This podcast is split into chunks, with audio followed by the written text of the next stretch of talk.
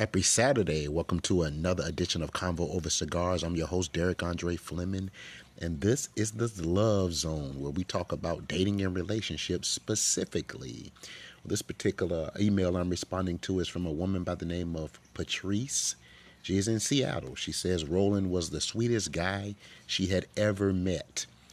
A little backstory the two, both single, met at a dog park.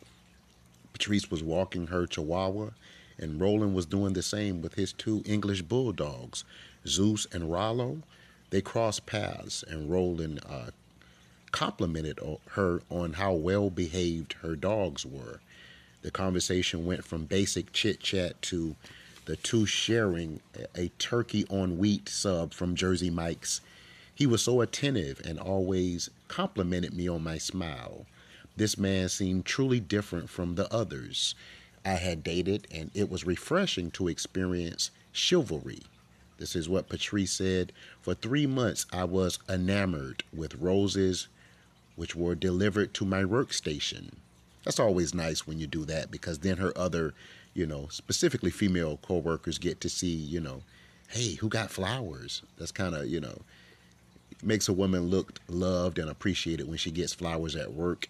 One coworker who always bragged about how her husband spoils her said, "You're a lucky girl. Somebody really likes you." I wasn't used to being made to feel like, you know, I was actually wanted. Patrice, 40, admits that it was also exciting to be found attractive by a man who was four years her junior. So this man, Roland, was only 36, uh, but seemed to possess a old soul. After we slept together, things calmed down, not for me, but for him. Less intense, fewer phone calls. Seems the roles have actually reversed.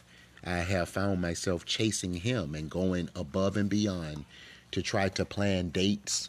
What happened to the guy who practically begged me to come over just to hold me while I fall asleep? That guy seems to have been replaced by a guy who says things like, I'll call you after my workout, or are you going to still be awake in a few hours? Why did the intimacy make him change? Uh, that's a good question. Um, my analysis of this situation um, you said you waited three months basically to be intimate with a man who seems to be less interested uh, now after you shared your bed with him. I think there are a lot of possibilities here in this situation. Number one, he was disappointed by the sex. The sex wasn't what he thought it would be. The fireworks didn't happen. He thought it would be like wow, and he was, you know, underimpressed or what if that's an actual word. I, I just think, you know, that wow factor was not there in the bedroom when it happened. Sometimes when you initially have sex with a person, the sex is not as good the very first time. And, you know, obviously he, he seems to be a little disappointed. That's a possibility. Um, number two, he never wanted anything other than sex, and he played this uh, this role, you know, to make it seems like you know he wanted a long term relationship, but all he really wanted, you know, was sex.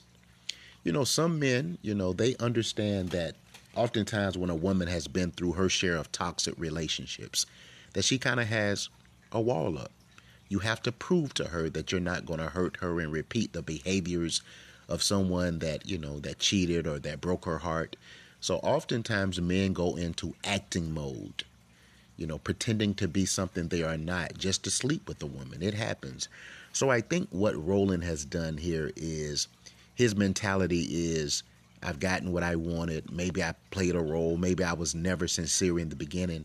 We slept together, and now I'm going to basically assert the role of chase me if you can, you know, like the gingerbread man, I guess. You know, like he's gotten what he what he wanted. Which, if it were sex, if that was what he initially wanted, um, and that has been accomplished, yeah, then he has obviously pulled back some.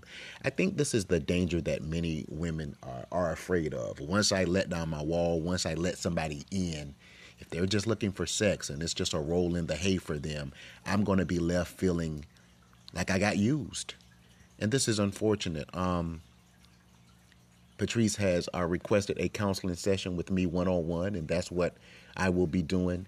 Um, to talk more about the specifics of this particular email, but I think a lot of women go through these types of situations. Um, and that is why I do Convo Over Cigars for my one on one relationship counseling and sessions and the Date Coach uh, diaries um, that I'm going to be premiering in a future episode.